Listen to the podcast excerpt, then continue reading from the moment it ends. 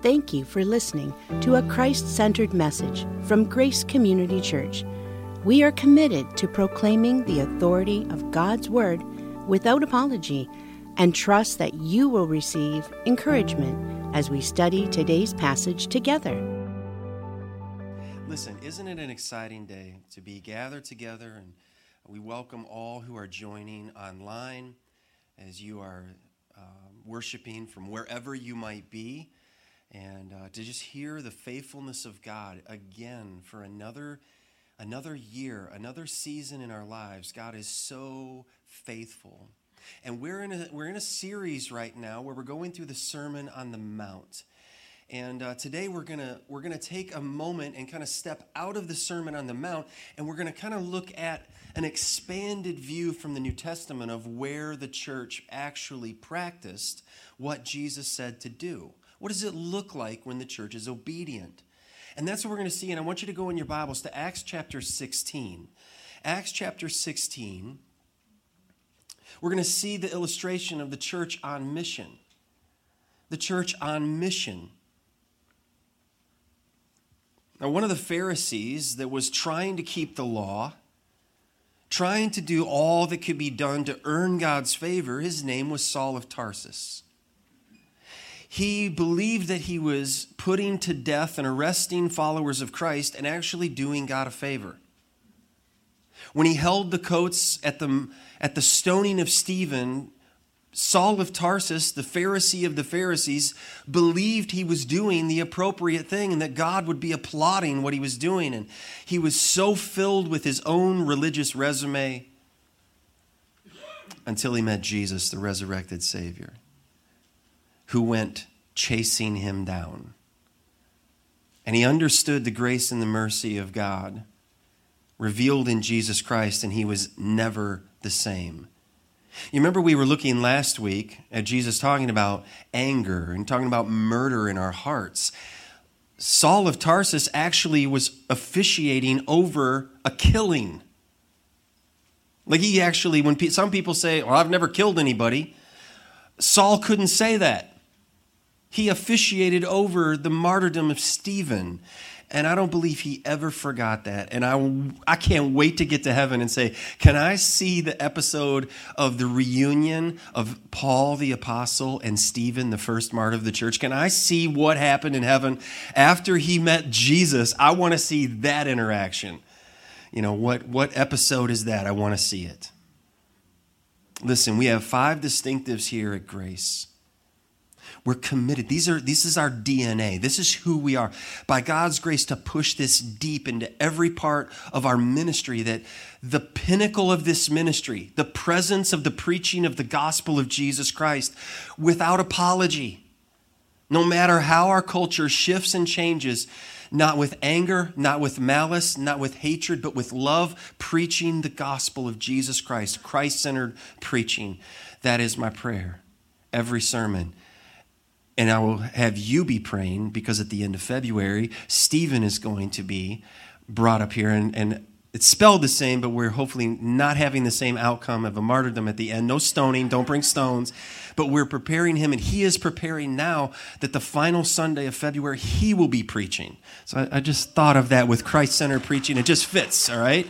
So be praying about him. When it comes to our worship, we're passionate in our worship. We're not bystanders or spectators. God has been so good to us. And so when we sing Amen, we just lift our voices, fervent in prayer. As we could just pray and be thankful and, and praise the Lord for all this, and we trust Him for the future. And we already see God's hand at work and His moving in our lives. We're not just singing a song, an empty lyric. We're living the goodness of God in our lives, and I'm so thankful for that. That we are courageous in our evangelism, which doesn't mean unkind in evangelism. It's bold acts of mercy that we will engage with people in whatever situation. And this is what we see Paul live out in Acts 16. He's this kind of person. And so we together as the people of God, we want him to open doors that we simply are his hands, his feet in the tone, in the right way, so that people can meet Jesus. That's our whole point and purpose. And we make disciples. In these past couple weeks a week ago we had the baptism q&a to just come together. Yesterday a discovering membership class. We'll have another one again soon for those who are saying you know what? This i want this. I believe this is the place god is bringing me. This is my church family to, to plug in to belong here. God is so good. And we're going to see all of this. Honestly i mean those five areas we didn't invent these. Okay this is just all over the pages of scripture. This is us just thankful to God for what he's done. And we see this in Acts chapter 16. So here's the question for us today. All right, the question for us today if we're going to be on mission, then what are we supposed to be doing? As a church, what should we do to stay on mission? What should we be doing to stay on mission? And this isn't just for Russ and myself and future elders. This is for all of us. We're a church family. So we each have a role in the kingdom of God and in this local body of believers. Number one, okay, you've got your worship guide there. The first, the first area, what are we going to do? Keep moving forward. Keep moving forward. Acts chapter 16, verses 11 through 15. I'll read this section. So, setting sail from Troas, we made a direct voyage to Samothrace and the following day to Neapolis. And from there to, here's the city of our interest today, Philippi, which is a leading city of the district of Macedonia and a Roman colony. We remained in this city some days. And on the Sabbath day, we went outside the gate to the riverside where we supposed there was a place of prayer. And we sat down and spoke to the women who had come together. One who heard us was a woman named Lydia from the city of Thyatira, a seller of purple goods, who was a worshiper of God. The Lord opened her heart to pay attention to what was said by Paul. And after she was baptized and her household as well, she urged us, saying, If you have judged me to be faithful to the Lord, come to my house and stay. And she prevailed upon us. She wouldn't take no for an answer. The first person we're going to meet in this study today that God absolutely chased down in his love and mercy is this woman, Lydia, a religious businesswoman, seller of purple. That, that's no small time, that's big business. She's religious, She's out there in the, by the river. She's meeting, but she needed Jesus. It seemed like she had her life together, her plan, her business plan, whatever was going on. She was religious, she was doing the things that were right, but she she didn't know Jesus. So it's we're not done yet. The mission wasn't accomplished with Lydia. What are we going to do? If we're going to keep moving forward, then what do we see Paul doing here? We see this is it. We preach Christ. This is what this means. If we're going to keep mo- moving forward, we preach Christ. We're to present the gospel clearly. So Paul and his team, they went looking. Now, if, if there would have been 10 Jewish men in Philippi, they would have been sanctioned and had a synagogue. There weren't 10 men. So, with there being no center for Judaism, no center for people who are displaced from Israel to worship, then they went to where they would go next, and that's out to the riverside on the Sabbath day, looking for people who are still in the Old Testament. They're still reading part one and they don't know part two happened and is happening and he will come again. And so Paul and his team went looking for people who were still waiting for Messiah and they found Lydia. And he preached to her the gospel. Paul's message, he preached the gospel. What is our message? What is the message that we bring? It's the same message that I heard as a child that convicted me. A B, C. You have to admit you're a sinner. You have to be offended in this. Admit, I am the problem. It's my sin. Romans 3:23 all have sinned. We've all fallen short of the glory of God. Romans 6:23 this is a problem that the wages of sin, you like to get a paycheck when you work. Sin pays. But what does sin pay? Death. You could say hell. You've heard the phrase there's hell to pay. Romans 6:23 is the textual address of that verse, of that saying. It's our sin. Well, that's our dilemma. What's the solution? that God has sent Jesus. And that's B, to believe on Christ, is to trust in Him, to turn from my sin, and to trust in the Lord Jesus Christ alone. This is the gospel. And when Jesus was meeting with Nicodemus, another religious person, Jesus said, Are you the teacher of the Jews? You're the teacher of Israel, and you don't understand these things? Unless, John 3 3, one is born again. All right, truly, truly, I say to you, Unless one is born again, he cannot see the kingdom of God. There must be new birth. Without new birth, you cannot see nor experience the kingdom of God. And Paul the apostle would write in 2 Corinthians 5:15 that Jesus died for all. Why? That those who live might no longer live for themselves, but for him who for their sake died and was raised. Do you understand that someone took your penalty? Someone took the fine that was due for your sin, and Jesus paid your debt if you will turn from your sin and trust him. This is the gospel. This is the solution that we're not stuck.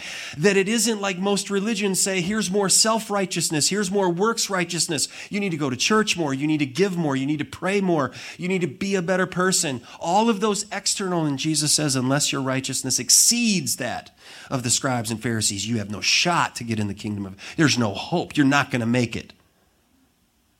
Well, who can be saved then? The person that admits they're a sinner and they trust in Jesus. That's the person that he saves. It's, it's humble.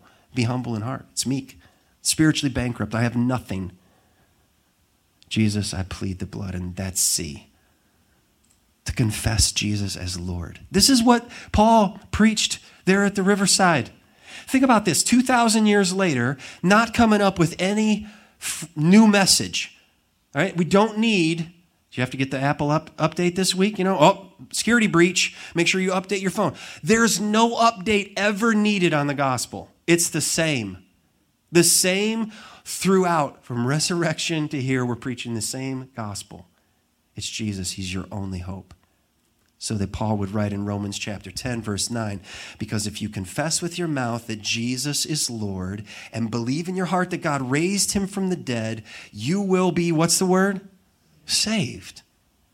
For with the heart one believes and is justified, and with the mouth one confesses and is saved. For the scripture says, Everyone who believes in him, will not be put to shame. You ever put your faith in somebody, you trusted them, and they let you down? Has everyone, anyone ever put their faith, their trust in you, and you let them down? That's all of us.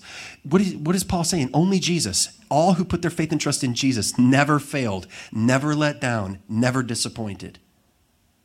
So he says, For the scripture says, everyone who believes in him will not be put to shame, for there is no distinction between Jew and Greek, for the same Lord is Lord of all, bestowing his riches on all who call on him. For everyone who calls on the name of the Lord, say it with me, will be saved. Okay, so understand. Now we go back to Acts chapter 16. Paul is in Philippi. He finds the, the Jewish delegation there. It's women. How often women are so much more inclined to yield their lives to Christ, and men are just what? Stubborn? Filled with self? Pride? We, we just think that men do like burping and everything else, and hunting and outdoors, and we stink and we work on cars, and then your life comes to an end, and what do you have? Do you know the God who made you? That's the question. Are you passing down a legacy to your family and to those around you? And thank God for His grace and mercy that no matter where you've been, what your past mistakes, we all have mistakes. We've all had, we all have failures.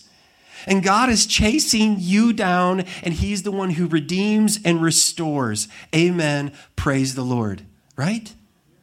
So it's not about who's arrived and who's better than somebody else. It's Jesus. It's all about Jesus. And it always will be all about Jesus if we stay on mission. So Paul is there and he's planting a church. That's the next step for us to go as a ministry is to be more intentional engaged in planting churches. Sending out those planting churches where the gospel isn't yet named. There, maybe there's no place where people can come and they worship and hear the gospel. God use us in this way. We preach Christ and God opens hearts. Remember that. We share the gospel, we preach Christ, but here's where we can't have anything to do with changing someone's heart. That's God's realm. And God changes people's hearts. So we preach Christ, God opens hearts. That's what the Bible says. That's what Luke, the doctor, records this. And he says, Here we were, we were preaching this message, and the Lord opened her heart to pay attention to what was said by Paul. Do you realize if anything resonates in your heart today, it's because God opened your heart and all of the stubbornness and pride and arrogance, you finally surrendered that to the Lord. He's the one who gets the glory for your heart being open, and you have a responsibility to open your heart. God's sovereign, and you have a responsibility to respond to this message. Listen to what Spurgeon said. He said, God never clothes men until he has first stripped them.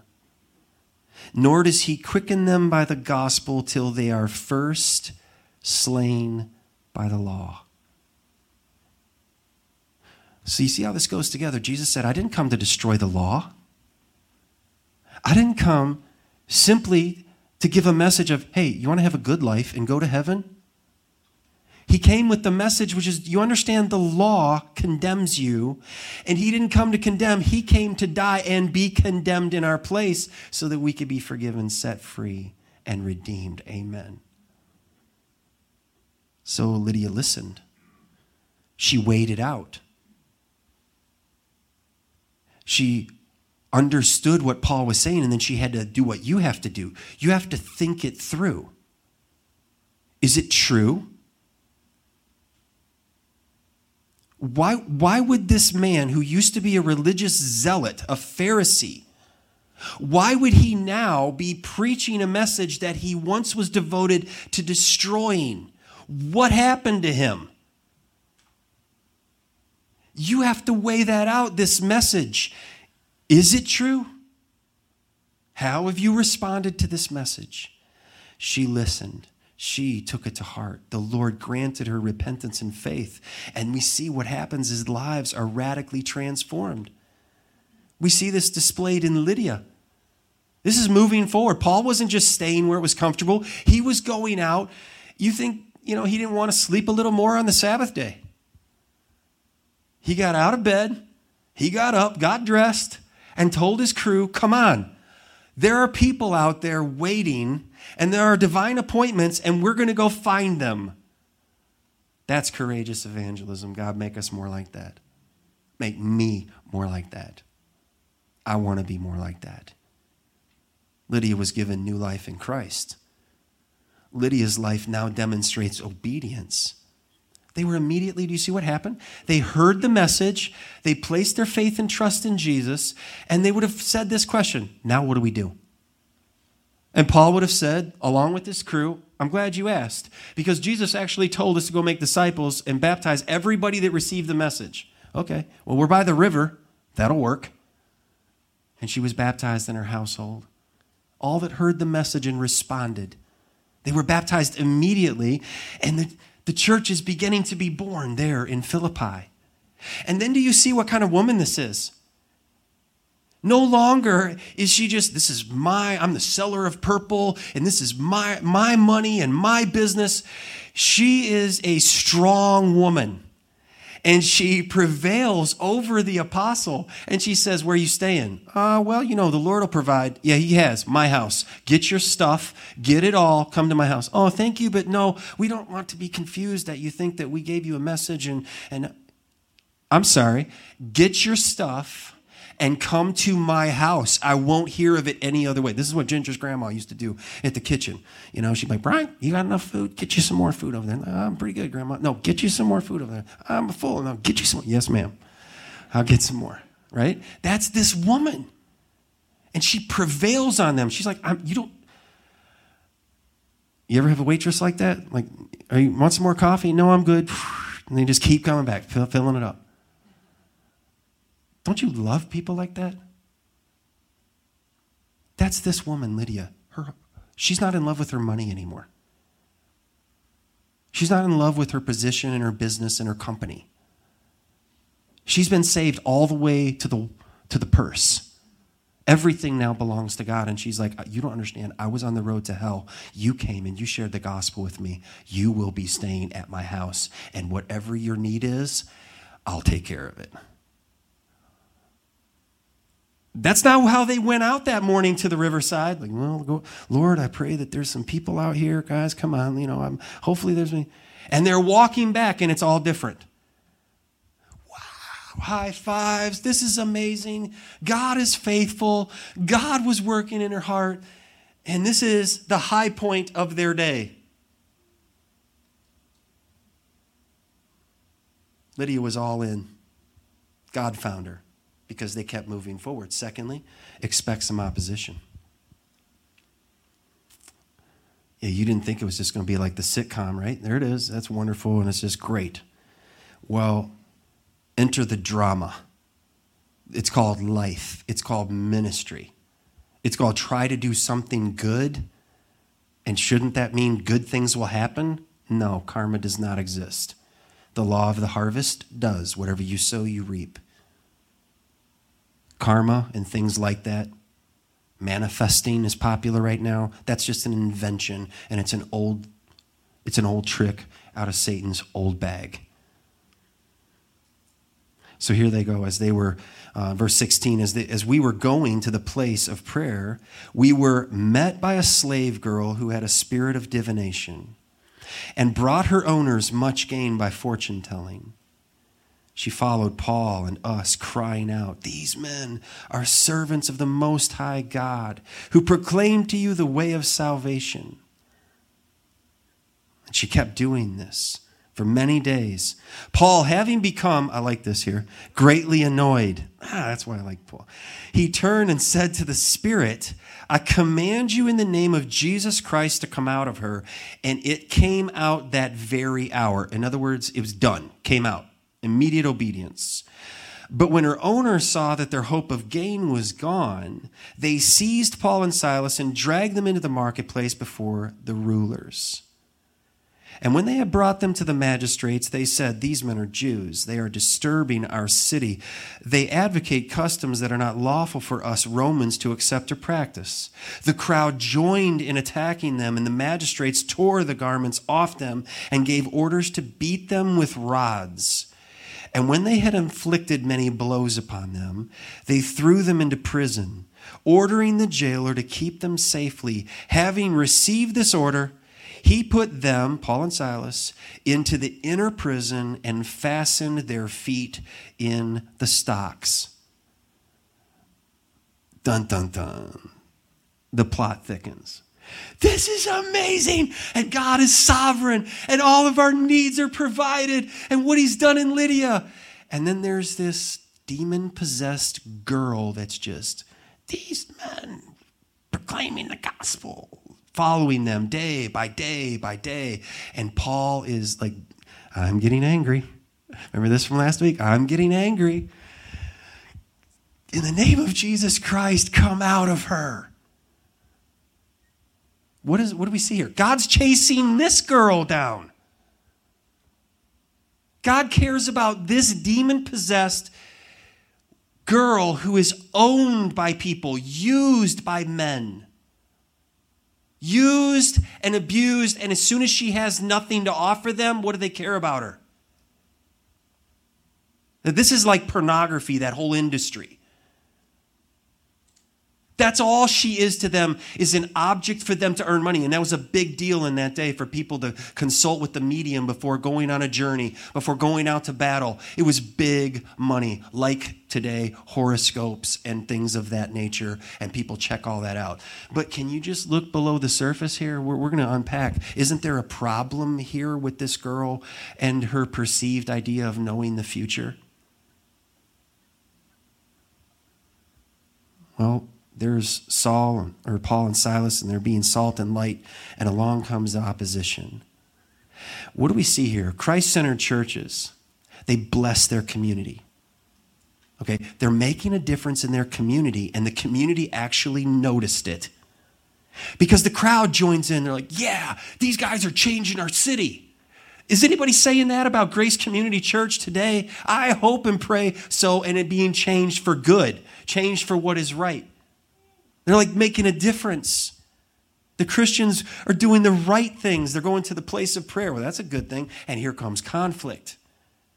What's this demon possessed girl saying? She's saying they're servants of the true and living God, the, the most high God, the God over all gods. Well, that's true. They're proclaiming the way of salvation. It happens to be the only way of salvation. That's true. But the Lord doesn't need this girl or a demon's witness. The forces of hell, beloved, hate the church. Keep that in mind. And you can put into there hate marriage, hate clarity on being made in the image of God, as in male and female from Genesis. The forces of hell hate righteousness in government. Hate local governments that try to do what's right, punish evil, and promote what is right, which is what we're commanded in Romans 13.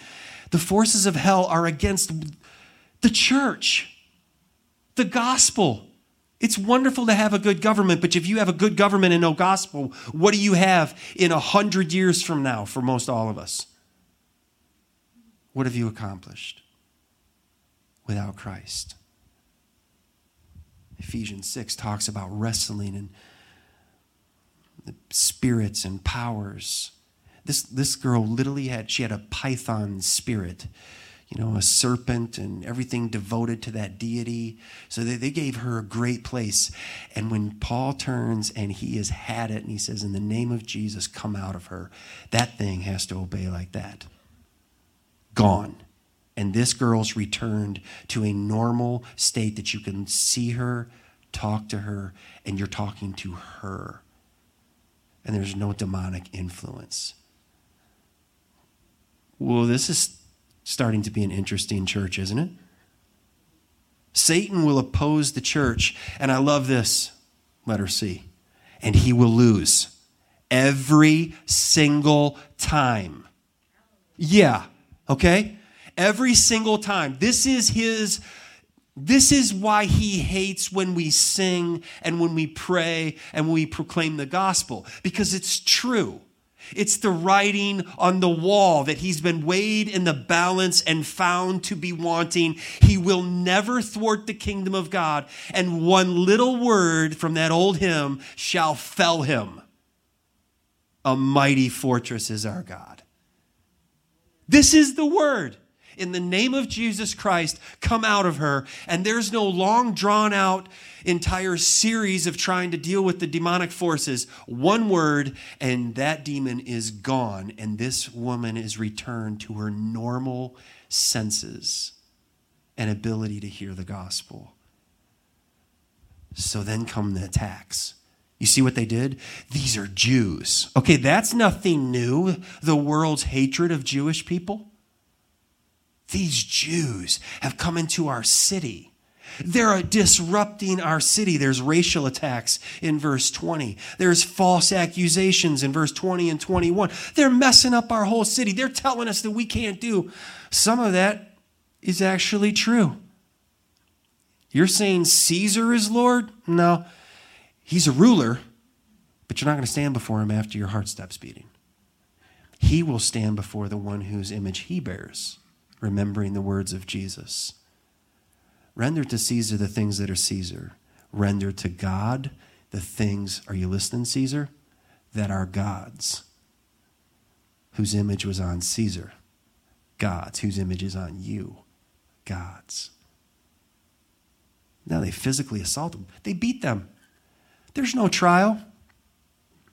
This is like 2,000 years ago. It probably doesn't happen now where somebody is just convicted, tried, and just, you know, done away with with no trial, no evidence, no investigation that bears out anything. They just convict them, condemn him and Silas, beat them, and throw them in jail. And they don't yet know they're Roman citizens, and a Roman citizenship to Paul is illegal for them to do that. And they never even found that out. Remember Paul? A Roman by birth. They've broken their own laws, these Gentiles in the city. Satan hates the church, but he will lose. Read Revelation. He loses big time. Well, stay on mission, keep moving forward, expect some resistance. God found Lydia. God found that slave girl. Number three, remain faithful under pressure. Remain faithful under pressure. Here, Paul and Silas are thrown into jail. Verses 25 and 26. About midnight, some of you are like, that's when I get going. Like midnight is like, ah, ah, ah. that's, you know, rise and shine. About midnight, Paul and Silas were praying and singing hymns to God, and the prisoners were listening to them. And suddenly there was a great earthquake, so that the foundations of the prison were shaken. And immediately all the doors were opened, and everyone's bonds were unfastened. I mean, is that what I would be doing in the middle of a prison at midnight with my back bloody, feet in stocks, rats and everything else running around that goes with rats in a prison? And they are praying and singing. Wow. If we're going to remain faithful under pre- pressure, the church will be tested. They're being tested. They were doing the right thing. And look where they ended up in jail, in stocks. They were beaten, they were lied about, they, were, they, they suffered racial attacks. How did they respond? Prayer and singing. Um, who does the Lord care about in this environment? The other prisoners and his own. He loves them. They were praying. They were praying to God. Prayer is the overwhelming, the overwhelming response of the church. Read the book of Acts. That they prayed and they prayed and God answered. And we are seeing and have seen God answer prayer. And we are expecting Him to continue to do great and powerful things today and every day that He gives us. Russ mentioned it today. We're praying for people to be saved. We're praying for people to, to follow in baptism. We're praying for people will say, Here I am, God, use me. Make me like Lydia. I'm, I'm yours. What, what needs to be done? Here I am. I'll serve. We're praying for God's provision for our daily need. And we fast and we pray and we trust God for our future. We're praying for revival. We're praying that things change in our homes, in our communities, in our nation, in our world. And what do we know point blank? We can't make the change, but God will use the church to bring the change. And ultimately, Jesus will return and change will be finalized, finished, consummated in his return. And there they are praising Okay, so praying, maybe they're praying Psalms. Maybe they're going through the Psalms of Ascent. And they're praying. And then suddenly they just cannot help themselves and they start singing. Maybe they bust out a, How great is our God? Listen to what Spurgeon said. He said, Any fool can sing in the day. And it's easy to sing when we can read the notes by daylight.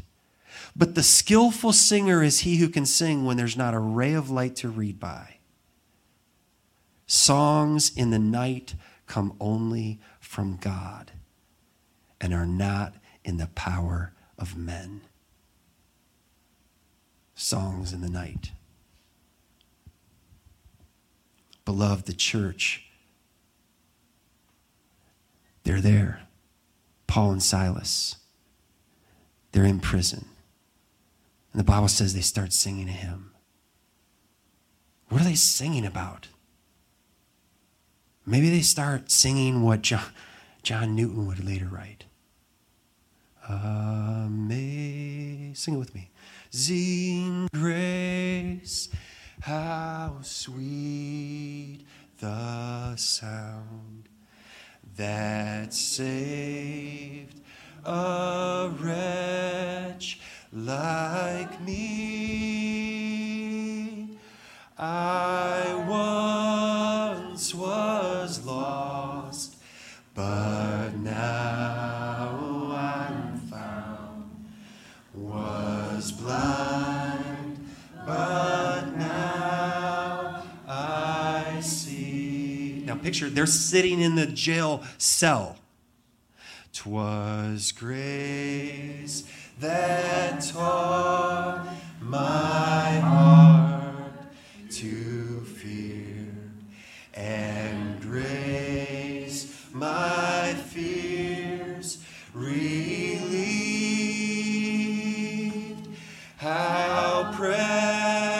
precious did that grace appear, the hour I first believed. Now, you think this verse would have some meaning for him? Through many dangers, toils, and snares, I have already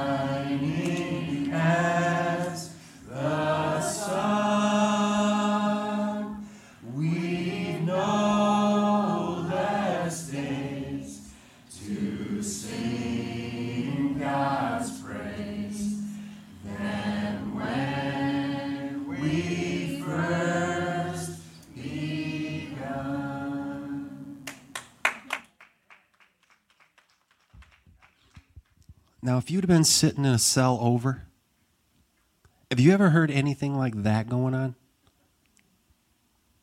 And all your time and spent in jail or whatever, the people are there, the down and out, think there's no hope for them. What's the point? I'm such a disappointment to my family. Who cares? Who cares about me? And then in come two prisoners thrown into the stocks. And on that night, you can't sleep, and you start hearing praying and you start hearing singing. And Paul and Silas don't know what's going to happen. They don't know the full story. They don't know what God is going to do. But listen, the church will be observed. They're all observing them. They're hearing them. They're changed by what they're hearing. They're understanding there's something different about those guys. And how they're handling this low point in life, here they are. And they're observing God's goodness and God's grace. The prisoners are listening, but you know who else is listening? God is listening. God is hearing the prayer and the praises of his people. And all of the sudden, we see this next point, and that is the church will be triumphant because God shows up and he does something unusual, he does something supernatural. He sends a great earthquake. This jail starts shaking. This is a massive earthquake. It shakes the foundations of the prison, and it's a precise earthquake because it just doesn't land all of the rock down and they all die in the prison below. He shakes it precisely and releases them all from their bonds. But they're all alive. Now, what are they going to do? Now they're free, but they're held captive by something stronger than the stocks and the chains and the bars. They're held by a message. They're held by the gospel. They're held by what they observed in these two individuals, and they're not running out the door. They want to hear more. God cares about those prisoners. He cares about those men so much that he would allow these two faithful servants to be beaten and imprisoned so that those men would understand how greatly they are loved by God. Lydia, the servant girl, the slave girl possessed by a demon, these prisoners, but they're not the only one. We've got one more person to meet. When the church is on mission, we will rejoice in the goodness of God. We will rejoice in the goodness of God. Verse 27. When the jailer woke, he saw that the prison doors were open. He drew his sword and was about to kill himself. Supposing that the prisoners had escaped, but Paul cried with a loud voice, Do not harm yourself, for we are all here. Uh, who's in charge now? And the jailer called for lights and rushed in, and trembling with fear, he fell down before Paul and Silas. Then he brought them out and said, Sirs, what must I do to be saved? And they said, Glad you asked. Believe on the Lord Jesus and you will be saved, you and your household. And they spoke the word of the Lord to him and to all who were in his house. And he took them the same hour of the night and washed their wounds. He hadn't done that earlier. And he was baptized at once, he and all his family. Then he brought them up into his house and set food before them. And he rejoiced along with his entire household that he had believed in God. Here they see the goodness of God unfold. They didn't see this coming. That girl that had a spirit to tell the future, she didn't see that coming. They missed that one. That was pretty big. Your career is almost over. And the girl who tells people their futures and makes a lot of money by it didn't see that her, her career was almost over. I mentioned it last week. There were a lot of people making prophecies who are worth a lot of money out in their ministries, and they lied. and fully disclosed that their message was not from God about the recent election and things that would happen. That's why the church stays on mission and doesn't delve down into politics. As citizens, we have responsibility with politics. And we give a politician our vote, but we never, I've said it, and it's true, don't give him your heart. Here we find Paul Silas, and they're praying, they're singing, the jailhouse just begins to shake. In comes this jailer. God will show up, beloved. He showed up in power and glory in the most unusual and unexpected places. He wasn't a minute early and he wasn't a minute late. He was right on time. He showed up. God is always right on time. The prisoners are all still there. They didn't go anywhere. They're held. And here comes this jailer, and he comes into the prison and he fears the worst. All of the prisoners, if they would have escaped, all of those punishments and penalties that were hanging over their heads would have been put on his. So he wasn't going to let his, his life be ended in shame before his family and before his community. He was going to do it himself, he was going to end his life. What do we know? There's been consequences with the lockdown. There are people that are absolutely struggling with depression because we are not meant to live in isolation. And I'm not saying that it's not important that we kept distance and all of the things that were necessary. But we are meant to live in community, we are meant to live in fellowship. God the Father, God the Son, God the Holy Spirit. There's fellowship and there's community. So for the person who says, I will live in isolation and run from relationship, it's running into loneliness. And God cares, and God is sending Paul and Silas to say, Don't end your life. Maybe somebody needs to hear this today and you think, I've reached the bottom, there's no hope, never make a permanent decision on a temporary circumstance. This man didn't know all that went on and what happened and what God was going to do. And at his lowest point in life, he was about to check out. He was about to say, I call it quits. I'm not going to be put to death in front of my family, my wife, my kids, my parents, whoever may be around, not in front of my fellow soldiers. That uh, uh, I'm going to end my life. And Paul, do you want to understand if he, if he got Jesus' message to bless those who persecute you? Paul, if he had any bitterness or ill will in him, he would have said, Serves you right. You didn't wash our wounds when we came in here earlier. You threw us. And remember, I was telling you uh, what it meant. How do you think he knows? What, tell me what I need to be do to be saved. How did he know that? Because somebody was telling him earlier in the night and he wasn't listening. Has anybody been telling you the gospel and you haven't been listening? There's your guy. And God kept knocking and wouldn't let go and ran and chased him down. Oh, praise be to the Lord. He was ready to end his life.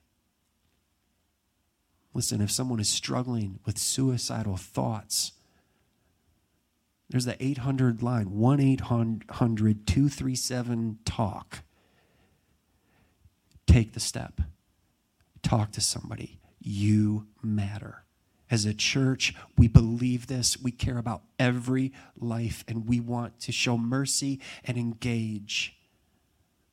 You are loved. You are loved. You are loved. Amen. This, this is this is if we're cut, we're to bleed love. Not bitterness, not jealousy, unforgiveness. That's all from hell. The people from heaven, forgiveness, grace, mercy, kindness, forbearance. It's a big difference. People and circumstances, beloved, will change. Do you believe this? God will show up. What happens when God shows up? People and circumstances will change. Any circumstances in your life right now that don't seem to change? That's letter B where you've been praying and you've been seeking God and you've been striving, listen, when God shows up, people and circumstances change. Drastically change. So we're praying, God, show up. That question that he asked, sirs. This man, who's a powerful individual, is now kneeling before these men. He's humbled. He understands he's been loved. What must I do to be saved? You know, my grandparents probably passed out thousands of gospel tracts that on the front said, What must I do to be saved? That's the question. Have you answered that question? Have you ever asked that question? What must I do to be saved? Admit that you're a sinner believe that Jesus Christ lived a life that you could never live, died in your place, and he rose again, and confess him as Lord, trust him, yield your life to his, and he will give you life that never ends. This is the gospel. That's what they had to tell this man. What do I do now? Be baptized. And everybody in his house that took the message to heart and responded, they were baptized. Immediately, he's washing their wounds. He's like, Lydia, what happened to you? What changed you? Jesus. That's our story. And we're sticking to it, right? It's Jesus. What's good about you? Jesus. It's all Jesus. And we can trust that lives will be rescued and redeemed. This all unfolds in this, in this one passage. This is what the church did everywhere they went and he would be beaten and he would be shipwrecked. Paul would be. He would be just left for dead, hated, and he wouldn't give up. He would stay on mission. Why? Because wherever we go, some people will hear the gospel and they will believe and they will follow in baptism, and the Lord will use them for his kingdom everywhere you go. Somebody will come to faith in Christ and their life will be changed. The compassion and the generosity of Jesus was immediately displayed in that man's life. What if Paul would have held a grudge?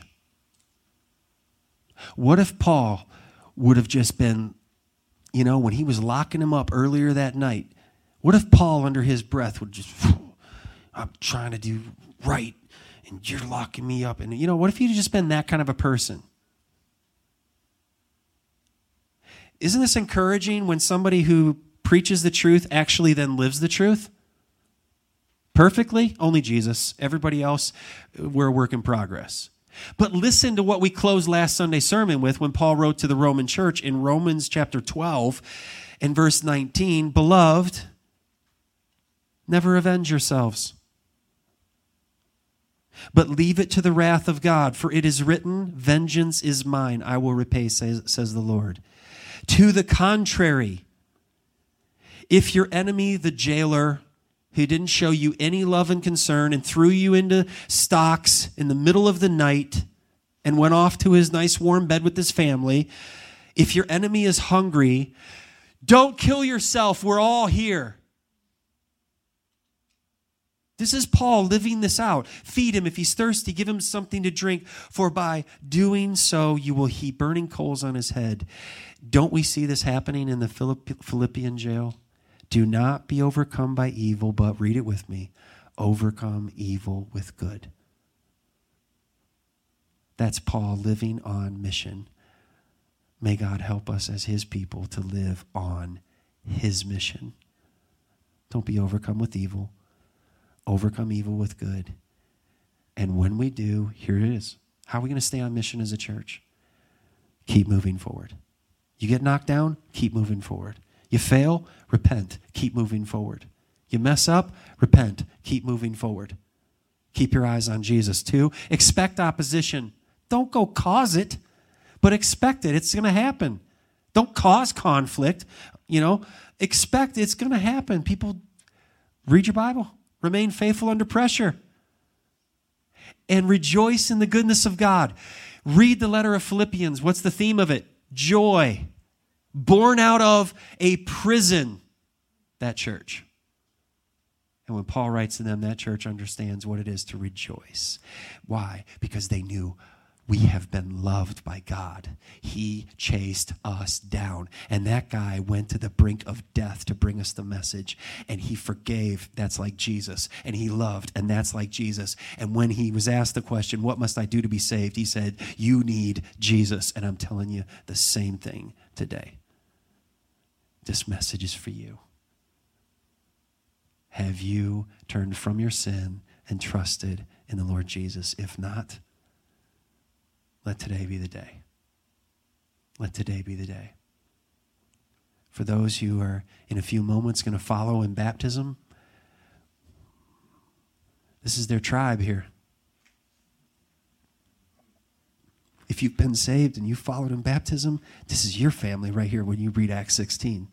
Everybody's all wrapped up in, you know, genealogy and your heritage and all that. Well, sometimes you find stuff that's really not that great. This is awesome. And if you belong to the King of Kings, this is your heritage. And we're going to meet him one day. Amen? Amen. Let's stand together. Father, thank you. Thank you for your word and thank you for your church. And thank you that you, by your Spirit, will enable us to stay on mission. Oh, Father, we need your help to keep moving forward. On our own, we get tired and we just get, we just struggle. We just want to quit. So you help us by your Spirit to keep moving forward, Lord. We understand that we will face opposition, but Lord, help us to be faithful, faithful under pressure. And we are, and we have, and we will rejoice in the goodness of God revealed in Jesus Christ, our Savior, our only hope. Lord, you are awesome, and we worship you, and we urge everyone who does not worship Jesus to trust in you today and experience for themselves amazing grace. No sweeter sound. In Jesus' name, amen. Thank you again for listening to Teaching from the Word at Grace Community Church. We are located in Richmond, Michigan. You can find us online at mygracechurch.com. Please subscribe and follow us at My Grace Church. It would be greatly appreciated if you would take a moment to rate, like, and share this message. We want you to always remember that you are loved.